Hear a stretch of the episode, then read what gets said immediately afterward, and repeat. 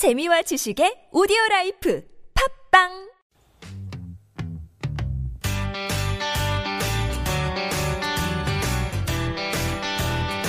한눈에 보는 경제, 경제 전문가. 곽수종 박사의 예, 곽수종 박사 미리 나오고 있네요. 네, 곽수종 박사, 박사님 나와 계십니까? 예, 안녕하십니까. 제가 먼저 얘기를 해버렸습니다. 괜찮습니다. 예, 예. 어, 지난 20대 총선 국면에서 예, 새누리당의 그 선대위에 가담했던 강봉균 위원장이 꺼내기 시작하면서 거론이 됐던 양적 완화 논란. 이번에 구조조정 재원 문제 관련해서 계속되고 있습니다. 네네. 양적 완화에 대해서 오늘 설명 좀 주시죠. 예, 예. 방금 말씀 주셨습니다만, 기업 구조 조정이 나온 시기에 양적 완화가 나왔다라는 말씀보다도 오히려 구조조정을 할 필요성이 있다는 점을 놓고 양적 완화를 말씀하신 것 같습니다. 양적 완화라는 것은 일반적으로 정의되기는 이렇습니다. 아, 정부가 가지고 있는 정책이 재정정책이고, 중앙은행이 가지고 있는 것이 통화정책입니다. 그래서 예. 경제가 어려울 때는 정부도 재정을 풀고 또 중앙은행도 돈을 풀어서 팽창시키는 그런 재정정책과 통화정책을 쓰고요. 경제가 많이 좋다. 그래서 막 인플레이션이 많다는 것은 시중에 돈이 그만큼 넘쳐난다는 의미가 되기 때문에 애초에 정, 정부가 세금을 많이 걷어들여서 재정을 줄이고 또 중앙은행도 풀려있는 돈을 끌어당기기 위해서 금리를 올리고 그렇게 하는 정책을 재정 통화라고 하는데 양적 완화라는 것은 중앙은행이 금리를 가지고 더 이상 돈을 끌어들이고 또 돈을 내놓기가 힘들어질 때 예. 돈을 찍어서 어, 이제 조폐공사를 통해서 돈을 발권을 해서 돈을 풀어내는 것을 양적 완화다 이렇게 표현을 하고 있습니다. 예. 그, 그동안에 미국에서 계속 거론됐던 양적 완화 한때 유럽까지 넘어간 것 같기도 했었는데 그런 양적 완화하고 한국형 양적 완화하고는 뭐가 다른 건가요? 어, 미국은 지금 2000, 2009년 이후로 세 번 정도 어, 양적 완화를 했습니다. 아, 경제가 너무 어렵다 보니까 미 연방준비은행이 계속해서 금리를 낮추고 0%까지 다다르는 동안에 한편에서는 어, 양적 완화를 통해서 4조 달러 정도의 돈을 풀었다 이렇게 보시면 될 것 같습니다. 아, 유럽도 2009년, 2010년 경제가 어려워졌죠. 정부 재정 부채가 너무 크다 보니까 이제 그리스 사태로 인해서 어려워졌는데 이때도 유럽 중앙은행에서 돈을 풀기 시작을 했고 예. 일본도 어, 아베노믹스가 일어나기 2006년부터 2010년, 13년까지도 양적 완화를 했고 아베노믹스에 들어서서는 어, 헬리콥터 벤처럼 헬리콥터 아베의 식으로 돈을 무작정 음, 풀기도 했습니다.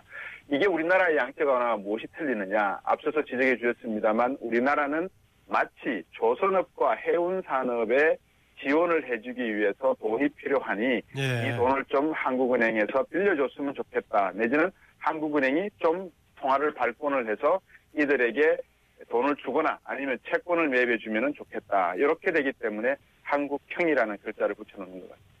네, 이주열 한국은행 총재는 그동안 보니까 상당히 신중하달까 아니면 약간 부정적인 느낌까지 있었던데 어쩔 수 없이 따라가는 모양새예요. 그렇습니다. 아마 이주열 한국은행 총재도 그 본질적인 내용 면에서는 아, 정부도 이제 좀 잘못한 측면이 없지 않아 있습니다. 예를 들면은 한국은행이 가지고 있는 고유 권한에 대해서 어, 가타부타 말씀을 하시게 된 것은 한국은행의 자존심을 건드렸고 자존심이라고 하는 것은 독립성이죠. 통화 정책을 하는 곳에서 정부의 눈치를 보면 안 되는 것이 예, 뭐 교과서적인 내용이거든요. 예. 근데 한국은행에서도 발권을 한다는 것은 그만큼 위험 부담을 안는 거죠. 왜냐하면 발권을 하거나 정부 재정, 세금을 많이 걸어들여서 구조조정을 하는데 보탬이 되거나 모두가 다 국민의 부담이지 않습니까? 지금과 같은 경제 상황에서 국민에게 또 다른 부담을 지운다는 측면과 함께 과연 무엇을 그러면 정부가 보증을 할 것이냐.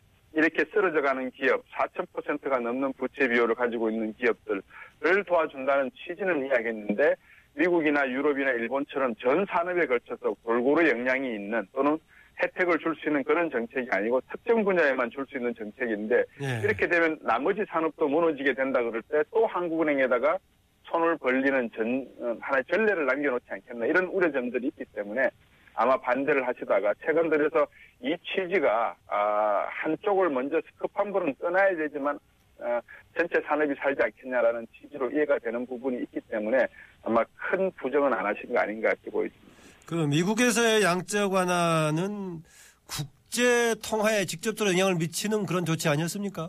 아, 그렇죠. 미국 달러화가 기축 통화, 즉 세계 어느 나라에서나 통용되는 통화이기 때문에 에, 상당히 그 달러의 위상, 강한 달러다, 약한 달러다를 만드는 데 중요했지만 지적하신 대로 우리나라 원화라고 하는 것은 아시아에 있어서도 그렇게 위상이 큰 통화가 아니기 때문에 한국은행에서 만약에 통화를 발권하려 그러면 금, 금을 담보로 갖고 있거나 아니면 달러를 담보로 갖고 있으면서 발행하는 것이 맞고 그렇지 않고 정부가 발행한 채권이나 산업은행 채권 어, 또는 주택담보부 채권을 갖다가 매입한다는 것은 상당히 부담이 되는 것일 수밖에 없죠. 아, 이번에 어떻게 뭐 방향이 어떻게 결론이 날 것 같습니까? 지금 구조조정 관련해가지고 재원 문제요. 어, 많은 분들이 말씀하시지만 저는 정부가 또 한국은행이 이런 방향으로 했으면 하는 내용이 하나가 있습니다. 그것이 뭐냐면 로드맵을 좀 제시를 해줬으면 좋겠습니다. 무작정 구조 조정을 위해서 어, 돈이 필요하다. 근데 이 지금 자본이 없으니 이 돈을 한국은행에서 발행해 줬으면 좋겠다. 이렇게 말씀하시는 것보다 네. 지금 구조 조정이 필요한 산업이 이런 산업, 이런 산업이 있고 또 향후에 이런 산업과 저런 산업도 발생할 가능성이 있으니 산업은행 자본이 어느 정도밖에 없고 수출입은행 자본이 어느 정도밖에 없고 시중은행도 어느 정도 자본이 지금 묶여 있으니 자칫 잘못하면 전체 국가의 금융산업에 커다란 위기가 연쇄 부도 현상이 나타날 가능성이 높으니 한국은행에서 이런 이런 식으로 발행을 해서 통화를 찍어서 채권을 매입해 준다면 정부는 이런 이런 절차를 거쳐서 구조조정을 하고 국민들에게 모든 것을 소통하는 가운데 속에서 구조조정이 완성이 되면 이런 방향으로 돈을 다시 환수하는 음, 방안까지 가지고 있다라는 전반적인 로드맵을 국민들에게 전해주시고 소통을 하시는 것이 맞지 않느냐. 돈 필요하니까 돈 달라. 알았지? 이런 식의 대화는 국민들에 대한 이해가 아니지 않느냐. 저는 그렇게 보고 있습니다. 뭐 양자 완화 방식을 빌리든 아니면 구제금융을 통하든 간에 이런 방식의 구조조정이 통상적인 건가요?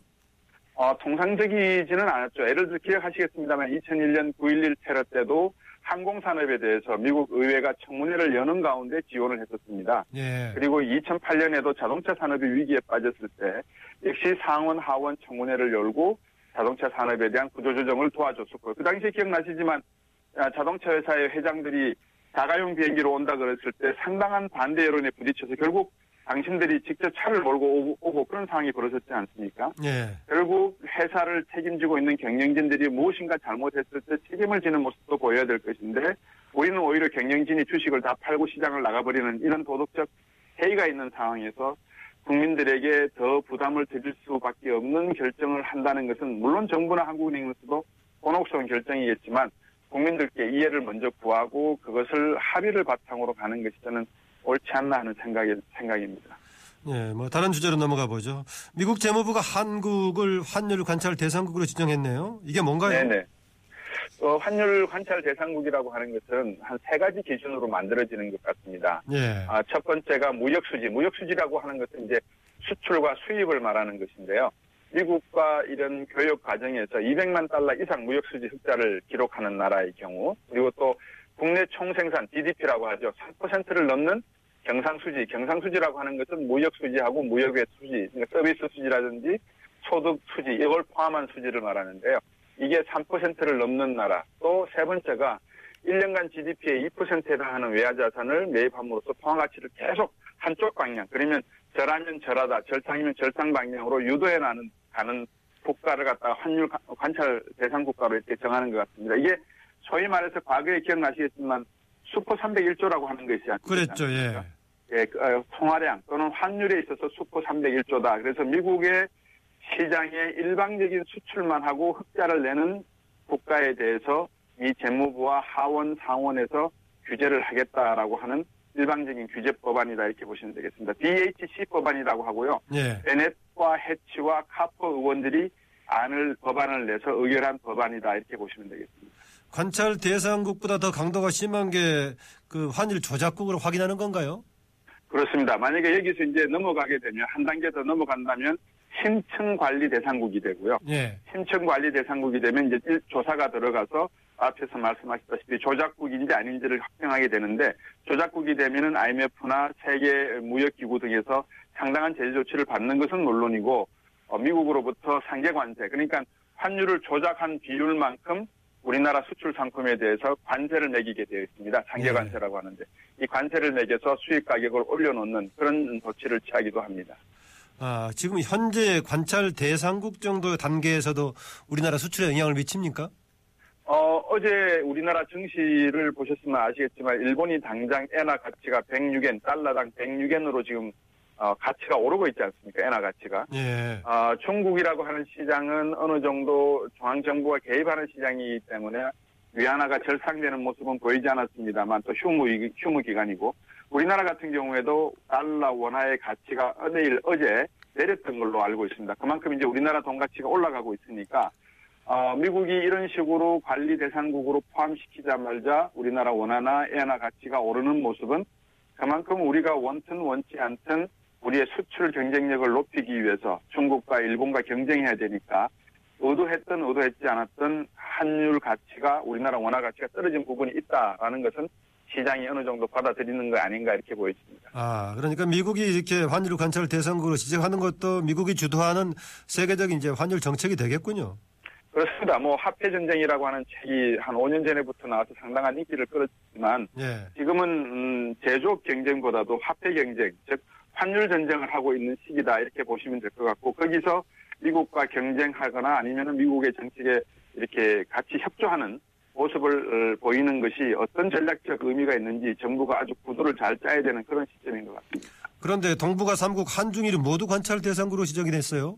그렇습니다. 한국과 중국과 일본과 그리고 대만, 독일 이게 1985년에 플라자 합의라는 것을 뉴욕 플라자 호텔에서 모여서 재무장관들이 모여서 미국이 일방적으로 어, 이야기를 합니다. 우리 미국이 너무나 재정 어, 수지 적자와 경상 수지 적자의 부담이 크니 일본과 독일 당신 두 나라가 우리나라로부터 얻어들이는 경상수지 적자가 너무 크다. 우리가 보통 GDP의 3% 정도 재정 적자를 하는데 당신들을 통해서는 5% 6%이니까 환율이 잘못된 거 아니냐. 그래서 일본 엔화도 40에서 50% 정도 절상을 하고 독일 마르크화도 절상을 그 정도 했으면 좋겠다 해서 1985년부터 서서히 일본 엔화와 독일 마르크화가 약 45%까지 가치가 올라가는 과정을 밟게 됩니다. 예. 아, 이들 다섯 개 국가에 대해서 미국이 절대적으로 요- 요구하지는 않았지만 마치 제2의 플라자 합의를 이끌어낼 수도 있다는 식의 강한 압박이기 때문에 앞으로 원달러 환율은 1,050원대까지도 내려갈 가능성이 있지 않는가 조심스럽게 한번 예측해 볼 수 있을 것 같습니다. 네. 유로존 또 일본 등에서 물가가 다시 내리막거리면서 물가 하락 등의 경기가 침체되는 이른바 디플레이션이 다시 나오는 거 아니냐 공포가 엄습하고 있다고 봐야 될까요? 아, 아마 유럽 중앙은행에서 앞- 앞에서 말씀하셨던 그 양적 완화를 할 가능성이 높습니다. 돈을 계속해서 풀어야 되는 상황이고 돈을 푼다 하더라도 미국 소비자들에서 보- 보시다시피 이미 소비자들은 경제 위기 상황이라는 것을 이제 체감하고 있기 때문에 돈을 쓴다는 것은 과거처럼 쉽지가 않을 겁니다. 그렇게 되면 돈을 계속 모아두게 되기 때문에 에, 소비가 줄어들 수밖에 없고 이것이 계속해서 투자의 감소라든지 경제 악순환으로 가는 가능성이 높은 상황으로 가는 것은 맞는 것 같습니다. 하지만 우리나라나 중국 경우에서도 보- 보시다시피 무작정 어, 이렇게 디플레이션 가는 위험은 뭐 그다지 높지는 않기 때문에 조금씩 돈을 풀면서 그 상황을 지켜보지 않을까 이렇게 예상이 됩니다. 예. 한눈에 보는 경제 오늘은 여기까지 듣겠습니다. 감사합니다. 네, 감사합니다. 네. 지금까지 경제 전문가 곽수종 박사였습니다.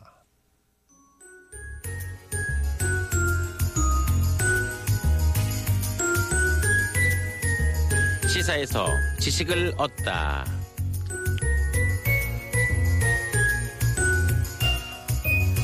미국 대선 주자들의 승패 윤곽이 드러나고 있습니다. 공화당에는 트럼프가, 민주당에는 힐러리가 대선 주자가 될 것 같은데요. 두 후보의 외교 전략을 두고 트럼프의 고립주의와 힐러리의 개입주의의 대결이다라는 말이 나오고 있습니다. 고립주의와 개입주의. 미국의 외교 전략을 말할 때 자주 쓰는 말입니다. 말 그대로 고립주의는 다른 나라의 일에 간섭하지 않는다는 의미고 개입주의는 다른 나라의 일에 깊이 관여한다는 뜻입니다. 먼저 고립주의를 주장한 대표적인 인물은 초대 대통령인 조지 워싱턴입니다. 워싱턴은 고별 연설을 하면서 미국이 유럽 국가의 문제에 개입하지 말라는 당부를 했는데요. 동맹 관계는 물론 국제기구에도 가입하지 말 것을 충고했습니다. 또 5대 대통령인 제임스 멀러도 고립주의를 주장했습니다. 멀러는 미국과 유럽이 서로 개입하지 않는다라는 내용의 멀러 독트린을 발표했죠. 반대로 트루먼 대통령은 개입주의를 주장했습니다. 트루먼은 공산주의 세력의 확장을 막기 위해 미국이 여러 국가에 개입해야 한다는 트루먼 독트린을 내놓았습니다. 그래서 우리나라가 6.25 전쟁 때 미군의 지원을 받게 됐었죠. 역사에서 알 수 있듯이 차기 미국 대통령이 누가 되냐에 따라 한미 관계에도 변화가 있을 것 같습니다.